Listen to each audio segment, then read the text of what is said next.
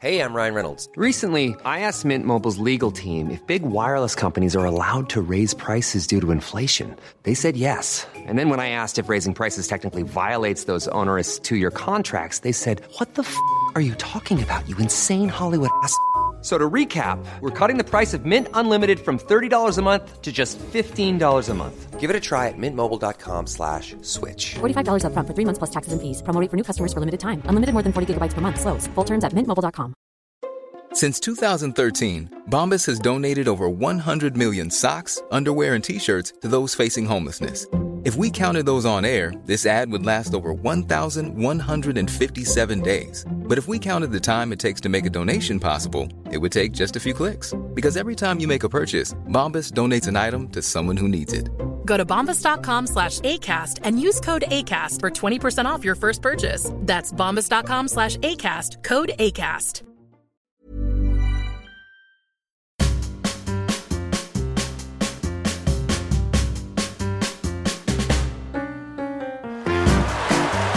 Oh, you're just a delight, aren't you? I am gagged, cuffed, and living for that. Now that is very juicy.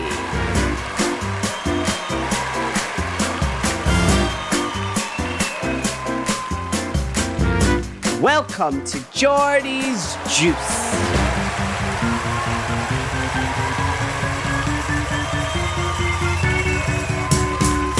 Everyone, and welcome to our new podcast, Geordie's Juice. My name is Geordie Delight. I am the real housewife of Leith, drag activist, DJ, actor, and all round superstar. I am strong willed, outspoken, and I will tell it like it is. I am the Oprah of drag. So buckle up, guys, girls, and non binaries, because you are in for the ride of your lives. Our topic and conversations for this fabulous podcast will be all the LGBT community. No subjects will be off limits. It is a safe space for our souls to sing as free as a bird.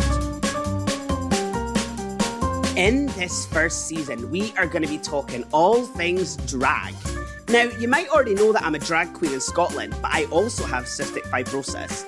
I did a documentary called Johnny 65 Reasons to Live with Souls Productions and the BBC, and ever since my career has taken off. I've went from performing for nurses and hospitals to performing on some of the biggest stages in Scotland. The First Minister, Nicola Sturgeon, also called me an icon for winning an award. Hell yeah, we also both wear heels and she's killing it and so am I. So there you go, folks. Anything with drag really is possible. In my first episode of Geordie's Juice, I get juicy and catch up with Ellie Diamond, the Diamond of Dundee's Scottish drag scene. I've known Ellie for a long time, back in the day when she used to message me asking for makeup tips, and let me tell you, I'll be going to her for makeup lessons after this episode. Like me, she's an East Coast queen coming up from the road in Dundee. You all know her for being the kind hearted Scottish queen on RuPaul's Drag Race Season 2. She is, of course, charming, ultra talented, and gorgeous. It was so good to catch up with her again, and this is all the juice on her drag journey and time on Drag Race spilled. Enjoy.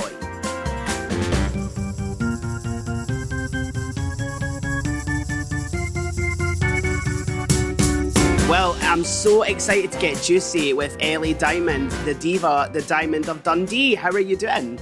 Hello, I'm doing very well, thank you. How are you? I'm so excited to be doing this, Ellie. Like, I have to be honest, like, I'm I'm really good. I'm just so blown away. You know, last time I seen you would have been at Fight the Three Sisters, um, out of drag, both of us. So it's so interesting that I saw you on my TV every Thursday night.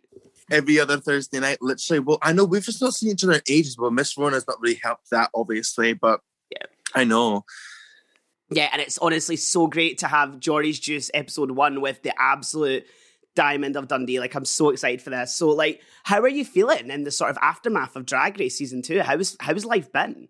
It's all it's all just sort of like w- one thing at a time. And I'm never I'm never trying to be like, oh, let me look three weeks into the future and try to figure out what I'm going to do then. Let me just like figure out what I'm doing day by day by day. Um, and then obviously just trying to do as much as I can to sort of keep the momentum going because it was easy to like keep the momentum going during the show because I'm like, okay, yeah, I don't have to get in drag this week to do any posts or whatever because I'm posting a look from next week. But then now it's like there's no post to post from next week, so I'm just gonna have to like create everything and just keep going because the fandom will lose interest very quickly as, as soon as another season comes out, which another one already has yeah. We've got Drag Race Down Under now, so it's like, yeah, it's like just keep it pushing, just keep pushing. it's so interesting because it feels like Drag Race is everywhere now. I don't think I can go on TV without seeing drag everywhere. I absolutely am here for it though. It's it's such a great thing because I remember obviously there was years ago. Um, I remember this very briefly, but you had messaged me on Instagram, like Lawrence and all other drag queens at the time, saying, you know oh, I will do drag. Like, could you give some advice with makeup? And I remember saying to you, gal, I am not the person to come to for makeup advice. Go and message someone else. Um, you know, tell me then, you know, one of the things I want to ask then for like Geordie's Juice, you know, for all our listeners is what thing kind of got you into drag first, Ellie, if we go way back? I mean, let's just be the generic um, drag queen in the 21st century and we'll say drag race, which it, I mean, it was. It was drag race. My first introduction to drag. Well, I think my first ever introduction to drag was um, watching Hairspray when I was younger. That's my favorite, my favorite movie. And not the not the um, musical version, the the um, Divine way, way, way, way, way back. I, that was the first movie that I remember watching, being like, "Oh, that that's a a man dressing as a woman doing drag," um, which was Divine. And then so Divine was my first sort of introduction to drag, but then actually to then know what it was and to understand it and to sort of want to do it myself was Drag Race. Um, so I watched it was season six, episode one, and I, would said it on the show, but like when Adore Delano walked in, I was just like, oh, what a loon. I was like, what a loon, just like so charismatic and just uniquely themselves. So I was just like, I would love to sort of imitate, not imitate, but why? I guess in some ways imitate because my first ever time in drag was Adore Delano cosplay. So was it? Yeah, if you go on the Instagram and you scroll way back down, you'll see that Budweiser bodysuit and the red wig. Yeah. Yeah, because I remember one of the first looks I did in Electric Circus at such a drag years ago was a flannel shirt as a dress with a belt round it, like Adore Delano vibe. So I totally yeah. Well, she she cultured that literally like that. That was uh, uh for a long, long, long, long, long time. It was the black bodysuit with like a nice belt from H and M or from Primark or whatever, and a flannel shirt and like a a, a shake and go wig. Yeah, I mean, you've said the trigger word H and M. By the way, let's just clarify. You know, H and M after well, season hey, two. hey, well, this is the thing, right? Where Asttina wore ASOS, Joe wore H and M, and then on the comedy challenge, I wore Quiz. Quiz. yeah, that red sequin um, thing was quiz, and no one clocked it, and I was like, "Well, I got away with that one." I didn't even think quiz was still a thing. I love quiz. Literally, when I used to like just do drag at Bingo Wigs every other week, I would go into quiz and because they would have the neo, they'd have like neoprene costumes, and that's my favorite sort of fabric is neoprene. I love a little bit of neoprene. Um, Love that. And they would just have like nice floral prints, and I would just buy them all, cut them up, and like make them into something else. Yeah. I mean, sequins is very apt for your drag. You know, shine bright like a diamond, Ellie Diamond. Where does that name come from? Tell me more about that name. So um my uh, when I was younger, I mean my name my boy name is Elliot. So then when I was younger, everyone uh, in my family or whatever, it called my brothers is Bryce and Logan, and they'd call Brycey, Logie, and then they'd always call me Ellie. Like that literally not Ellie or L, but it'd be Ellie or L or L. Um, I would just get called that. So I was like, I want to have that as my name, Ellie. I like the name anyway. So I was like, that's a nice name. And then Diamond comes from um oh my god, where did Diamond come from? Well, I, I, had to of create a new story for the show because they were like, oh, that's a bit of a long story. So I on the show I was like, oh, Diamond because Diamond's are God's best friend, boo. But then um, uh, my original thing was I wanted to be Ellie Ruby, like the Ruby Slippers from the Wizard of Oz, but Ruby's more of a first name. So I went, well, what else shines bright like a ruby with sparkles like a diamond? And I was like, oh wait, I was like, I like diamond. And then I said Ellie Diamond, and I put the two together, and I was like, oh, I actually kind of like that. And it just sort of stuck. I love that. Like, I think your name flows off the tongue. Like for me, like Geordie mm. comes from a Newcastle strip I used to wear as a kid, so I know that thing with the family nickname. That's what I got called growing up. So I totally yeah. relate to that. You know, I feel as a drag artist in Scotland that the Dundee scene has been doing really well actually the last couple of years. But you know, what was it like for you at the beginning to sort of get gigs and stuff before you got on Drag Race? What was the Dundee scene like? Mm, I mean, the Dundee, mm, the Dundee scene. There weren't, there was no drag shows in Dundee before I started doing drag. So I guess in some ways I did start the scene in Dundee. And I don't think a lot of people know that, which is kind of like I'm not bothered, but it's like whatever, girl. Um, it's like so when I first started doing drag, there was like a couple of drag queens, but there was no there was no shows. It was just sort of like, oh, we do drag and we go out on the pish. And I was like, all right, okay. So we started hanging about together. And then we would like put on like little shows in like pubs or whatever, but God, they weren't paid. And it was like just a thing here and there. And then I sort of, I mean, we all fell out, but then when the I sort of just like practice my makeup in my bedroom, that was like a big thing. I was just like a bedroom queen and just like doing my makeup, practicing that, wigs, costumes. Um, and then the venue church um, which is now Church Dundee, you know, bingo wigs, which is like known and everything like that. Um, they just messaged me randomly, being like, "Hey, we've got a new club in Dundee called Church, um, and we're thinking of doing like a bingo drag show every week. Um, would you love to come and host the show?" And I was like, had never played bingo, had never hosted a show. And I was like, yeah, I know everything about bingo. Yeah, absolutely. Yeah, yeah, yeah, yeah. Um, and then the, the first show I'd done was a disaster, but there was only like two people there. So it was fine. Um, and then I just sort of like grew the show from that point on and made it to what it is um, today. And there's been so, I mean, not so many residents, but there's been a lot of residents who had came and gone, and now there's two more that have just came in and uh, filled the slot, the bingo hole. the thing is, like, I'm not surprised that you started the scene in Dundee in a way. I can see that actually, and you getting on Drag Race, of course, representing Dundee. Um, it's funny because when I hear this thing about going into pubs and stuff and doing like shows, like that's what me and Amy Lamore used to do before we started doing drag yes. shows, like just yes. go to Planet karaoke on a Friday, dancing oh, to yes. I remember seeing the old videos way back when oh god, I hope they can get deleted if I get on Drag Race in the future. um, it's so interesting. What was it like then, obviously, you know, growing up in Dundee in general? Because I'm not from Dundee and I've never been through there. What was it like yeah. growing up there as someone that's from the queer community and, and wanting to be sort of um, effeminate and do drag? What was that like, you know, for you?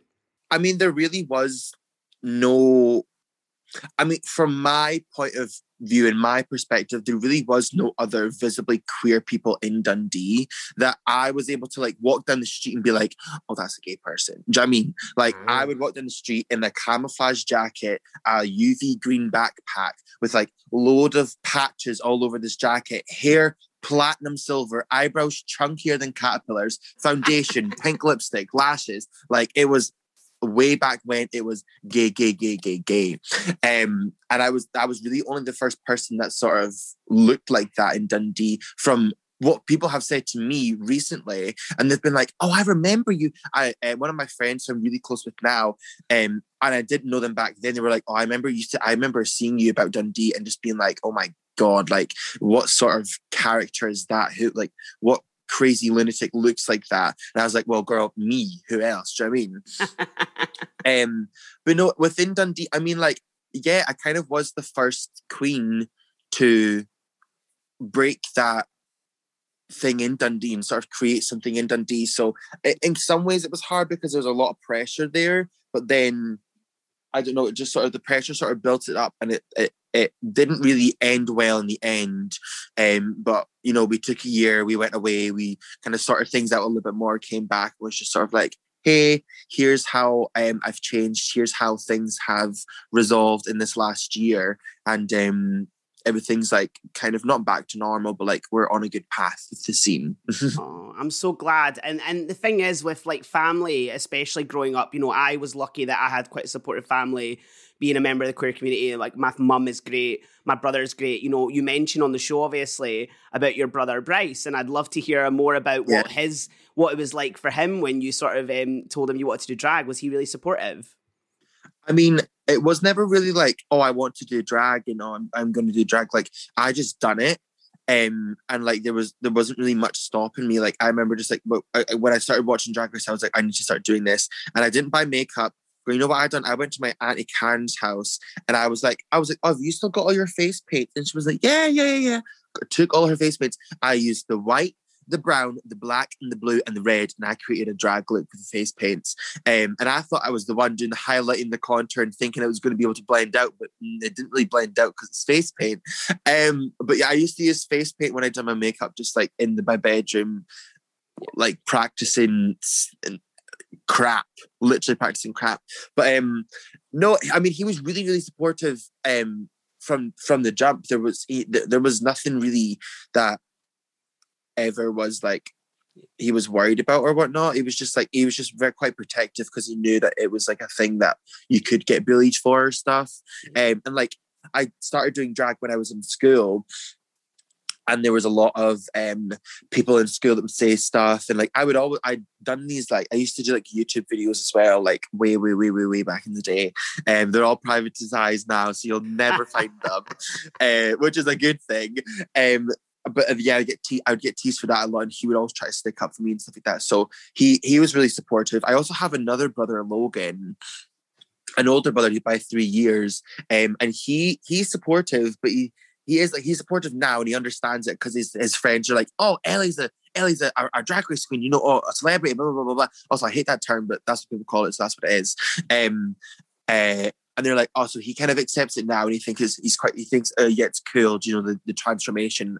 He he um he uh, recognizes how much effort and work that I put into it. So he just sort of is like, well, I'm not going to shun you from how much you put into this. You know we we stand supportive family. And you know, if either of your brothers are single, I am single, so please let them know that I'm still available. Um, Girl, they're both straight, but I'm gay. I'm single, so far. oh, okay, future drag couple. Why not? so, oh my goodness. It's so interesting. So we're going to get on to Drag Race UK a bit more. Actually, one of the things that was really refreshing. Wait, what's that? Oh yeah, what is Drag Race UK? Hmm. um, one of the refreshing things I felt, which I couldn't connect with, but I'd love to ask you about if you wouldn't mind sharing, was the of fact course. that you know you had a bit of a struggle with your dad that you openly talked about in the show that I actually got really emotional watching, and I just would like to ask, you know, what was it like talking about that on the show? Was that quite a sort of raw feeling, and what was it like in the aftermath? Are you and your dad quite close now about the drag stuff, or have things been a bit up and down? Yeah. Um, I mean, I knew when I, I mean, there, there's several things you have to go through before you actually get on the show. And one of the biggest things that I had spoke about in uh, something that we had to do was my uh, dad's uh, sort of uh, mentally, physically, and abusive relationship that we've had together.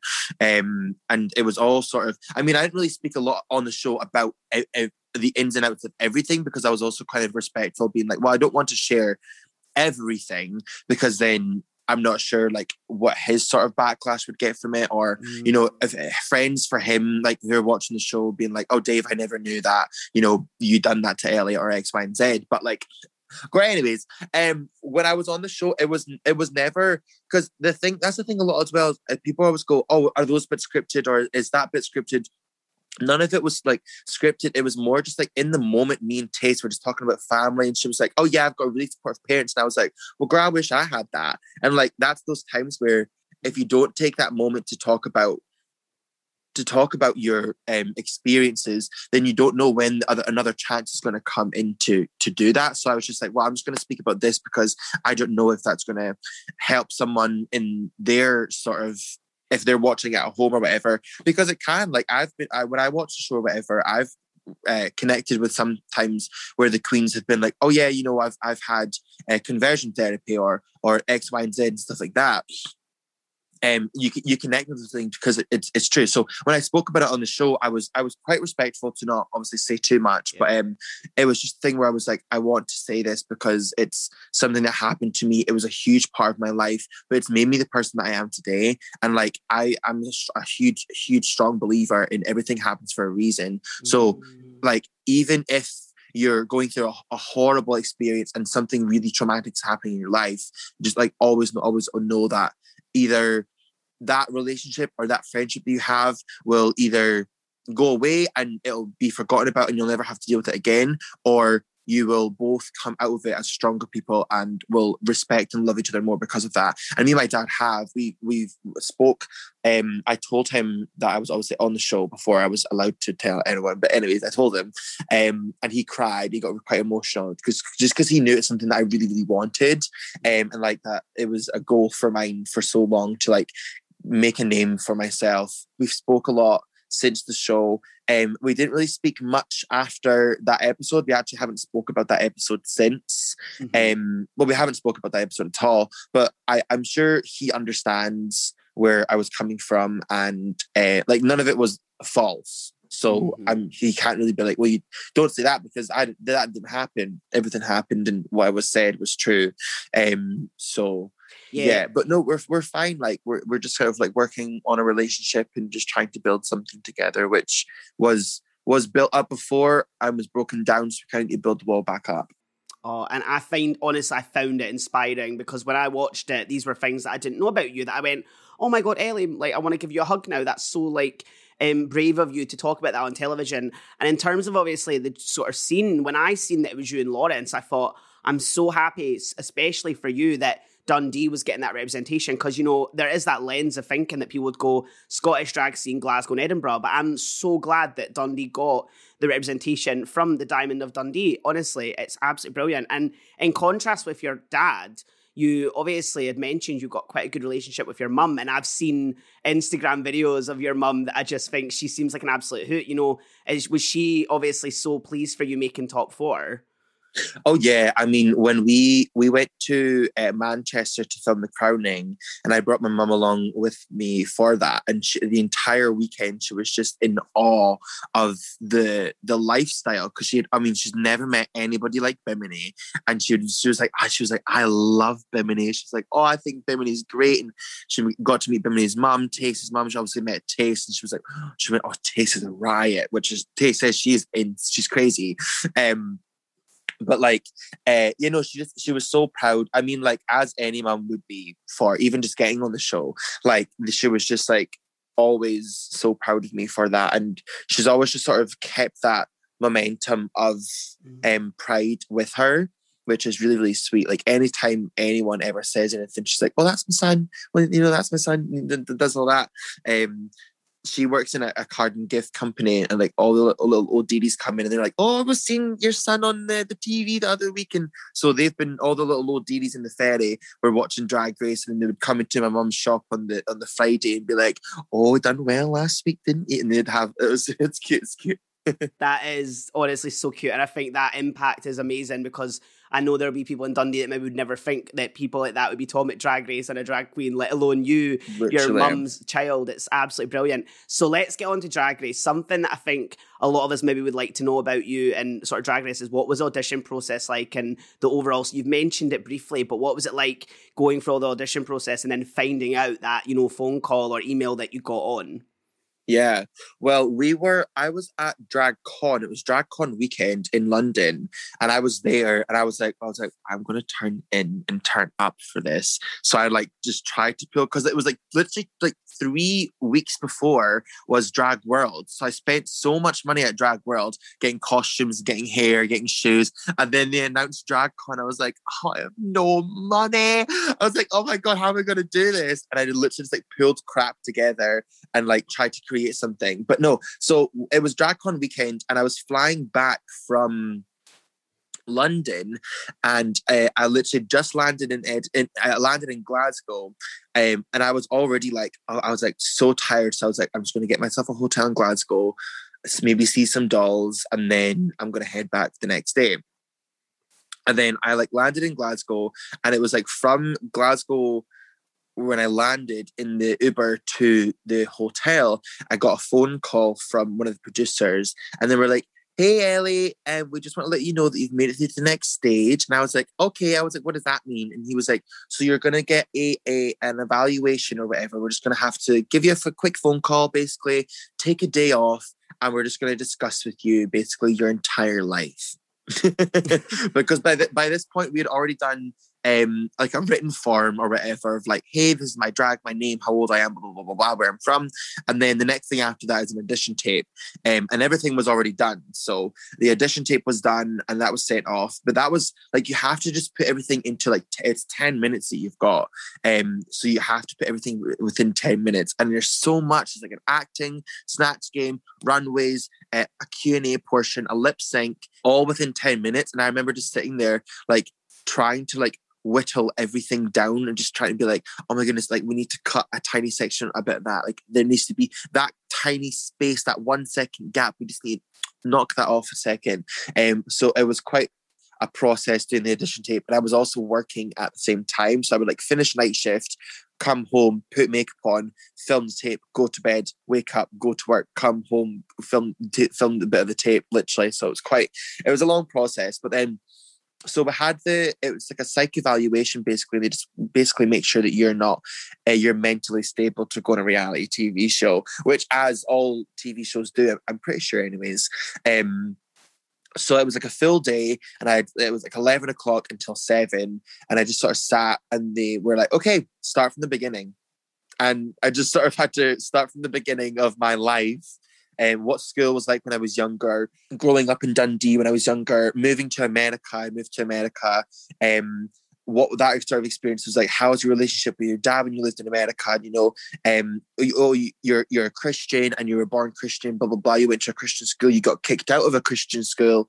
Like, what sort of um the like the, the ins and outs of everything they got to discuss. Mm. Um, so that was um a long day, but it was a good day. Mm amazing. And what was it like, you know, when you found out you'd got on the show then after doing all that work and those night shifts and working? You know, what was it like? Well, I um actually was coming home from a night shift and I had just got in. I think it was like eight o'clock. I got the call and I, I was sitting on I was sitting in the toilet. I was having a poo, um, and I got a text being like, "Hi, it's a producer from Drag Race. Would love to call you in five minutes." Uh, and I literally was like, "Oh," I was like, I literally text back. I was like, "Yeah, cool, that's fine. Just call whenever." Jumped up, wiped, uh, ran through to my mum's room, like shook her to wake her up because I was like, I was like, you need to wake up. I was like, I'm about to get the call. I was like, I either got it or I don't. So she sat in the living room and she was so excited. She was just like, she was excited. I put it on speaker and our producer answered like, Hey Ellie, um, just want to ask, is anyone else around you? And I was like, uh, no, I was like, no, it's just me in my bedroom because I didn't know if they obviously wanted me to or not. Mm-hmm. And he was like, well, just want to let you know, congratulations, uh, congratulations, you've made it on RuPaul's Drag Race UK season two, and he's American. And I literally just remember because I don't, I don't know why, I do not know why, but for some reason I didn't get excited.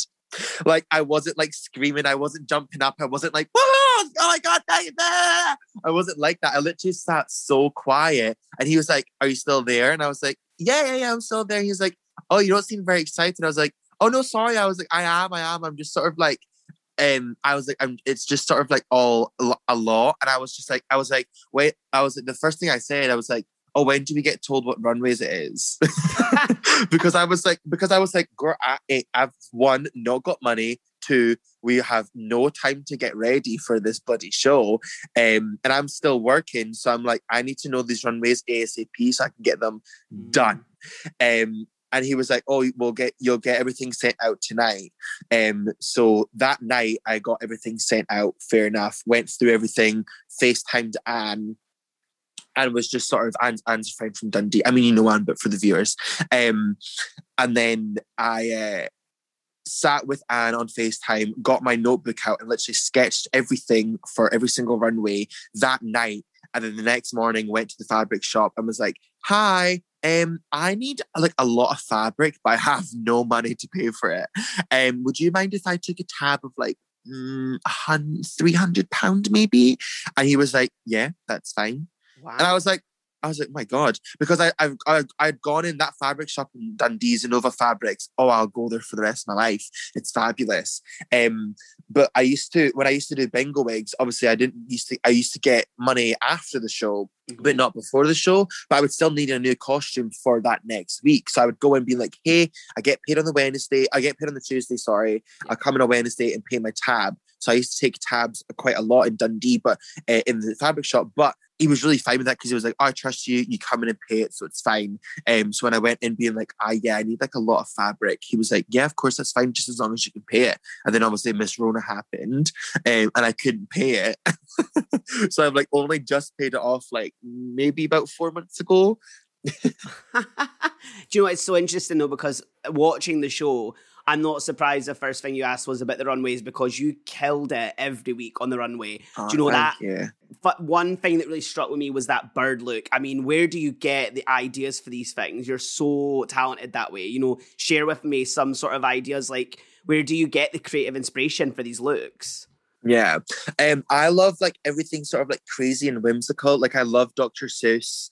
Um, I used to read the Dr. Seuss books a lot when I was younger. And I love films like The Wizard of Oz, The Cat in the Hat. Well, Cat in the Hat's obviously Dr. Seuss, but sort of Alice in Wonderland, like movies like that that just sort of like bring you back to something that's like recognizable and um is uh, unique to look at, I guess, in some ways. Mm. Like, you know, you can recognize the Wizard of Oz because of the set or the yellow brick road or the ruby slippers or the gingham dress or like Tin Man Lion Scarecrow. Like, I want you to look at me and recognize me for like the big shapes, bright colors, um, unique and quirky sort of drag and stuff. So when I was doing the looks, the seagull, I just remember being like, um, oh, I was like, day at the seaside. I was like, right, what's at the seaside? Ice cream. I was like, I could do ice cream. I originally wanted to do this ice cream dress that had like uh, cones all over me, like dripping ice cream or whatever, but it would have just been too technical to figure out. Um, so I was just like, and at the time, my sewing, sewing skills, Mhm. sewing skills weren't like as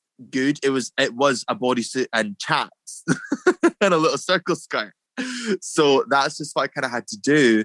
Um, and for the seagull, I literally was just like, well, I'm just going to do a seagull. I was like, well, what what else? I was like, I'm, of course I'm going to do a seagull. Um, and I've done like animal creative like looks like that before, like where I've done like a tiger or I've done just like weird paints or whatever. I've done that before, so I was like, yeah, I'll do a seagull, and that's diversity, something new for for that moment. But the first time I went, I didn't have the polka dot bikini. And then when I was away, I was obviously when during the pandemic, I kind of I kind of went through all my runways. I didn't change anything. All my costumes were still the same. I just maybe added a couple more rhinestones or this, that, and the next thing, changed up the wigs or whatever. Um, but for the seagull, I was like, how can I update a seagull look? Because I was like, I can't. And I, at the time, I didn't think of feathers. I'm even gonna put a couple feathers on it, but I, at the time, I didn't think of feathers. And um, it was I didn't think of it, and then my mum a couple days later we were um just like out or whatever, and she started humming the "It's a pretty teeny weeny yellow polka dot bikini," and I was like, I was like, oh my god, I was like, wait, that would be great if I came out as a seagull, sort of like beauty pageant, um, um, Miss Miss Seagull 2019 or 2000 2020 or something like that, um. And that, that's kind of the idea I went around it. But then I, I I scrapped the pageant thing and just sort of went with the bikini. But I kind of wish I'd done the pageant thing because that would have been really funny. But um, yeah, the polka dot bikini was a, an afterthought um, since the pandemic happened. I love that. It's so Miss Congeniality meets Bright and Pure. Like I love it. Like I'm Yeah. here for it. It's interesting actually. So one of the things you've said a lot, obviously, was the pandemic, and I think that one of the things I really got annoyed about was the amount of people. Because you know what social media can be like; it can be so toxic. The amount of people that were being quite critical of the show every week, and I was thinking to myself, these gals have filmed this during a pandemic. It's you really need to be a bit more Yeah. respectful. What was it like filming the first couple of episodes and then the pandemic hit? Because we obviously saw on the show you're getting told you're not safe, you need to go home, and it very much was like being evacuated. You know, what was it like filming this show over two parts and doing it during a pandemic? Yeah, I mean, well, the first four episodes when we were there, um, when I woke up in the uh, when I woke up in the hotel in the morning, I would always just turn the TV on and just watch the news for a little bit, and then I'd go get a shower and get myself ready. But I'd leave the news running, so I knew that there was something going on, and I knew that there was going to be like this. A, a thing because like every other week it was like well every other day it was like um oh you miss COVID blah blah blah blah blah more deaths da, da, da, da, and I'm like oh my god this is getting a bit serious. And when we get on the bus it would be like it would be like vibes there's more deaths happening in London and da, da, da, and everything's going on. I'm like yeah it's it's kind of crazy. And then it was that last day that last day we were there Ginny got ill and Ginny wasn't feeling too well, so she had sat out a lot of times. And then it was sort of the the obviously Ginny had then walked off, and then we came back into the workroom, and obviously we were doing our thing, chatting on the sofa, well, arguing on the sofa, and then the RuPaul thing went off. We when we filmed it, there was no RuPaul there being like, "Oh, a, a, pandemic," because she obviously hadn't filmed that or whatever. So we just watched a blank screen for like five seconds, and then all the cameramen left, all the crew left instantly. A producer came in and says, "Hey guys, uh, well, hey queens, y'all need to get out drag ASAP. We're not going to tell you why right now. Just get out drag um, and sit on the sofas, and we'll all discuss it later." So fair enough, we did, and obviously our microphones were off by this point. There was nobody in the room, so we just started chatting, and uh, they were like, "Someone's coming back. Someone's coming back," and I went, "No one's coming back." I went, "Girl, we're all going home," and they were like, "What?" And I was like the pandemic is. I was like, we are. I, I was like, we are definitely all going home. Uh, no one's coming back because they would want a reaction for that. Um, I was like, we're going home, and then I just remember Hora getting getting a bit upset, not wanting to go, obviously. And I was like, well, I was like, we don't know that yet, but I think that's what's going to happen. Fair enough. We all sit on the sofas and we all sit down, and all the like, literally everybody, the entire crew came into the room. And at the time, I was thinking, like, well, what's going on? Looking back, I'm like, maybe there shouldn't have been that many people in that room, but there was a lot, a lot, a lot of people in the room. Um, and all the producers, everyone, the, the head from BBC, everyone was there. And it's like, they, they just started like, they were like, we just want to thank you so much for like, what you guys have been doing so far. Like it's been great, but unfortunately, we're gonna have to guys send you home because of COVID. Like the pandemic has hit, they were like, when you go back home, there's not going to be any shows, there's no bars, whatever. Because we were all like, oh well, you know, we'll just we'll just go back to work. And they were like, yeah, no, not happening. Like, um, I'm not sure if you've watched the news, but whatever. Like, you know, nothing is going to get opened. Like, we're literally going into a, like a lockdown pandemic thing. Uh, I started getting really emotional because I was kind of drunk already, and they also gave us more alcohol. So I was like kind of drunk, so I started crying. Um, just because I was like, I, I cry for everything, just started crying. And then I just want, and then I was just like, I just want to thank you guys as well. Cause they kept thanking us. And I was like, no one thanking them. So I thanked them. Um, and then everyone else started crying as well because it, it was quite real. Um, and then they were like, so what's going to happen from this point on is we've all got you cars to send you home tomorrow. So literally, by this point, it was like 12 o'clock at night. And they were like, you need to pack up tonight. So we like had to pack up everything that night. Um, like obviously had just gotten out with drag and they were like, Yeah, you guys need to pack up. They brought all the suitcases back in and then like I just remember like everyone like wondering about like being like, oh, I was gonna wear this for this runway because we didn't know what was gonna happen. Like we didn't know if it was gonna be two weeks, two like three minutes, a month, two months, well, seven months later. Do you know what I mean? Like we just didn't know. Um so we all just started sharing what uh, we were to wear and stuff like that, and just wandering about. And it was, I mean, it was quite, it was quite sad because we like. I remember Lord just being like, "I don't think we're to come back," and I was like, "Well, if we don't come back, you're the winner because uh, you won the last RuPeter badge." and she was like, "She was like, actually, babes, yeah, that's uh, you know that's fine."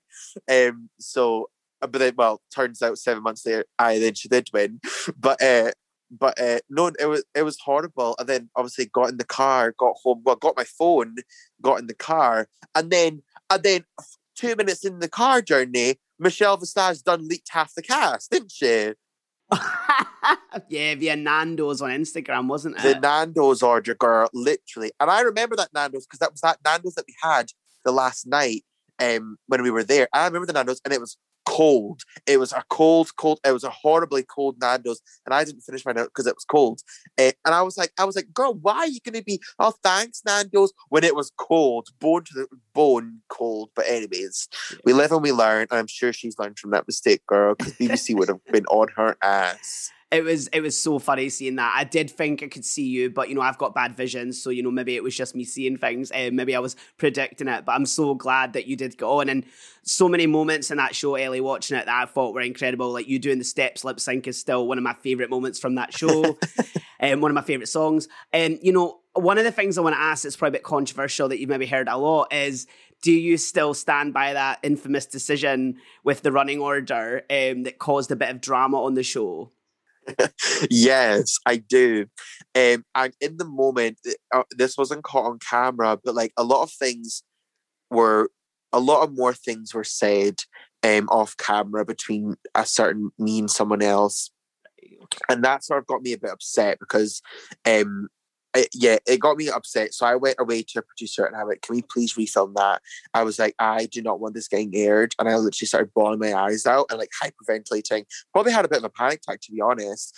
Um, and I was just like, I was like, I need to. I was like, we need to refilm that, and he was like, he was like, yeah, we, he was like, we can't refilm that. Like RuPaul's like left the room or whatever. Like we, the cameras are turned off or whatever. We're not going to refilm it. And I just remember like bawling my eyes out. Um, and at the same time as well, I just was on the phone to my mum, which was a, a completely other thing where my, my granddad or whatever was admitted to the hospital. So I was already emotional at that point. Um, and then yeah, so the, the whole running order thing, it just sort of got me really, really, really upset in the moment. Um, but then kind of like after the show had aired and after all of that obviously happened, I was like, okay, mm, that kind of went the way that I didn't expect it to go. I thought they were going to villainize me, but they actually villainized the other two. So I was kind of fine with that. I was like, well, okay, that's fine. Um, yeah. But then we were there as well, um, the the uh, Michelle podcast, when I went to go speak to them for that, they were like, "Oh, have you got a question you're going to ask RuPaul or whatever?" And I was like, mm, "I don't really know." But then they asked me what was my lowest point, and for the cameras and for them to sort of give me the validation, I went, "Oh, you know, the running order." That's uh, that was not my lowest. That wasn't a lowest low at all. I don't really think I had a lowest low during the show. Um, that rhymed, Doctor the house. Um, but uh, I said that for them for them because I knew what their answer was going to be. So that's why I said that because I was like, the people at home, if I did get villainized for it, then the people at home will be like, mm, okay, it's fine then because Ray Michelle said it's fine. And then also when uh, Lawrence and A'Whora watch the show back, they'll be like, oh well, A'Whora, uh, uh, uh, what's her name? RuPaul and Michelle said it was fine, so therefore it must be fine. yeah, I mean, I remember watching it thinking, gals, it's a it's a competition. It's not. No, literally. It's like Ru says, it's not RuPaul's best friend race. Does do you know what I mean? It's not. Um, so I think it's it's really interesting. I I didn't think what you did was wrong at all. Actually, I thought it was quite clever, and I thought each week I really was gunning for you. You you were my secret winner. Like I really wanted you to do well and win because I thought you hadn't had your complete moment yet. Every week I thought you were doing yeah. incredible looks, you were turning it out. And I remember Wizard of Oz look, especially. I know that you love Wizard of Oz. It was just when I saw you do the steps when I thought, nah, she's going to have to win this. She's going to bring it home to Scotland, but to Dundee and give Dundee that platform. But you did incredible. Top four. I mean, what was that like? You must have been so cheesing. Picturing you years ago messaging people like, oh, I want to drag, but I'm not too sure. What does it feel like now to know that you were top four on season two of Drag Race UK? I mean, it, it just feels correct. I'm joking. I'm joking, but it's like it, it's it's it's in some ways, I guess no, it does kind of feel correct because I have. It's like within Dundee, especially. I'm just with sort of the entire scene of just I've worked so hard and that's the thing where everyone everyone works hard. I'm not discrediting anybody, but it's like I just feel like it's I've had to showcase a lot more and prove a lot more because I was very very new into the scene, and I think a lot of the times folk thought I was cocky or big headed because I was like, oh no, I can sew and you know I can I can do wigs and stuff like that, uh, and I'm a good performer, but I kind of just had to showcase that a lot more because um they were like, oh, well, you're a young one, so you know, X, Y, and Z. Um, and no one, I guess, someone asked me the other night and says, "Oh, what what's something you've uh, learned coming off the show?" And I didn't have a straight up answer, but I thought about it, and I was like, "I've learned to sort of accept the talents I have because a lot of times people wouldn't say." Oh, you know, you're so talented at sewing, you're so talented at this. But then during drag race, that's all that people said. It, it, was it was always always your makeup and your hair and your costumes. It was so it was uh, it was really really validating hearing that, um, because I didn't I didn't really hear that before, um, from like peers that I respected and like looked upon as like wanting validation from within the local scene, um. Mm.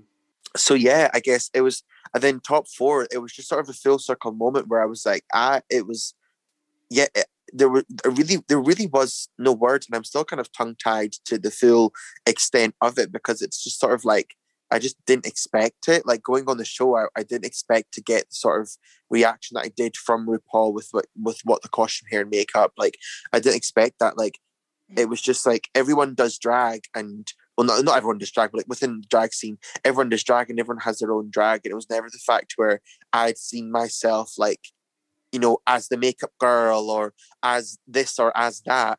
Um, but then when we were there, they sort of had to. It was sort of a thing where they were like, "Oh no, you are like you're really, really talented and you're you're so young. Like that's it's it's crazy. Like it's it's insane." And I never thought of it like as that. Mm-hmm. Um, but I don't like to think of that as that because then you could get into your own head and everything. You know, you become the diva that everyone thinks that people are going to become after Drag Race, and it's just I, there's so I've got too many friends around me to not become a bitch. Do you know what I mean? like, girl, I get humbled by Anne every other minute. yeah. I totally relate to that. And you know, considering the fact that considering on the show you were literally told like you've got one of the most beautiful mugs compared to like someone like Raven, like that must have felt incredible to know that you were considered that incredible. it's insane like the the sort of fandom and everything. Like i've seen reddit uh, things. I've seen like instagram stuff or, or youtube the da- da- da- da- da, and it's like best makeup queens on drag race.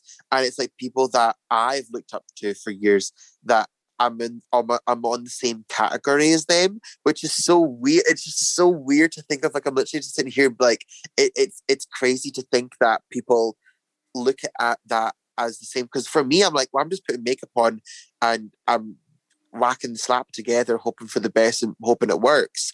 Um, Brilliant. And it all started from face paint. Isn't that um, incredible? Isn't that quite incredible? literally. I mean, we do. We, we, paint our faces. We paint our faces. I think if I were to ever do makeup palette, I might call it face paint. I love that Ellie's face paint. But the last question I want to ask you, Ellie, you know, what's what's the plan now? You've done Drag Race season two. You know, is All Stars UK one going to be on your on your agenda? You know, you went from the drive-through in McDonald's to now doing this Scottish drag-through gig that's been going in Scotland. You know, what's the plan now? I mean, what isn't the plan? There's so many things that I want to do with this platform, and there's so many um things that need to be done. Because that's the thing as well where a lot of times folk go on the show and then they get modeling agencies and they get um tv appearances and a couple of performances and then it there's there's no voice there. It's just Mhm. sort of the queen. And that's the thing where it's like i have a lot of friends and i have a lot of people that maybe aren't as well known or aren't as big to have a voice that people will listen to so it's my responsibility and my job to be that person um and as someone who is like very much like I'm like surrounded by women my entire upbringing of drag and as well as like now like my, my best friends whatever it's like Auburn Rose um, and Anne are like two of my best friends um so it's like women are a huge part of uh of a passion of drag for mine because it that's who I've learned my not drag from but my sort of sense of being and um being respectful and like um oh, what are the words like just being kind. I learned that from women um, and having a bit more love and respect for people learned that from women. So it's now my responsibility to carry that and to take that on and do that do with that knowledge I have and put that forward more into the world, and then the world will be a, a much better place. But I mean, performances. I mean, coming from the show, I had never performed outside of Scotland. I performed once, and it was at DragCon, but I was already going, uh, Drag World, sorry, but I was already going to this, so it wasn't like someone had booked me going out uh, of Scotland. So I was just like, I was like, I want to perform, I want to go everywhere, and I want to do all these cities, see all the people, meet all the people that I have known on Instagram for years, but I've never met them in person because I've never had the chance to, nor the money or resources to just go down or for the weekend or whatever. Um, so I've been doing that. So the drive and drag shows have been the drive time drag shows have been very, very fun. And the drive time drag shows, I'm not sure when this podcast is getting uh, released, but there there still might be tickets for the Glasgow dates. Not Mhm. entirely sure, but um, the parking lot social on all social media platforms, and you'll find it all there. And you've announced that you and Lawrence are doing something as well. I've seen this week. yes, Och Aye the tour, Och Aye the tour. I came up with that name because originally the name was Team Scotland, and I was like, well, there's no teams anymore because Lawrence won, and I was. I was like, I didn't. Um, so I was like, I was like, we came up with different names. So I phoned Lawrence and I was like, we should. I was like, what's like a good name? And we couldn't think of anything. And I just sort of went, what about Och Aye the Tour? And she was like, oh, I love it. She was like, oh, I love it. So Och Aye the Tour um, in July, starting the 19th in Dundee, and then the 20th, 21st, 23rd is like Aberdeen, Edinburgh, and Glasgow. Um, so we're we're hitting up we're hitting up Scotland. Amazing. I can't wait for it. Ellie Diamond, thank you so much for joining me and getting juicy with Geordie. It's been an absolute delight. Oh, thank you. I love getting Giselle.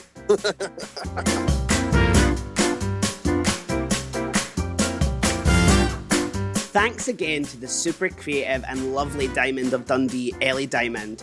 And a big thank you to all my darlings for listening to the very first Geordie's Juice podcast.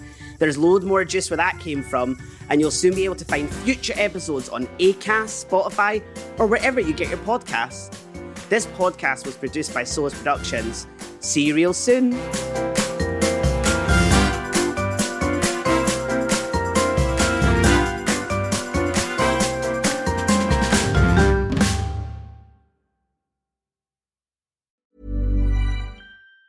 Even on a budget, quality is non-negotiable. That's why Quince is the place to score high-end essentials at 50 to 80% less than similar brands. Get your hands on buttery soft cashmere sweaters from just 60 bucks, Italian leather jackets, and so much more. And the best part about Quince, they exclusively partner with factories committed to safe, ethical, and responsible manufacturing. Elevate your style without the elevated price tag with Quince. Go to quince.com slash upgrade for free shipping and 365-day returns. Even when we're on a budget, we still deserve nice things.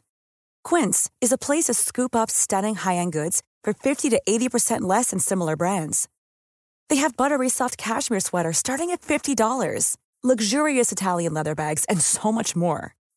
Plus, Quince only works with factories that use safe, ethical, and responsible manufacturing.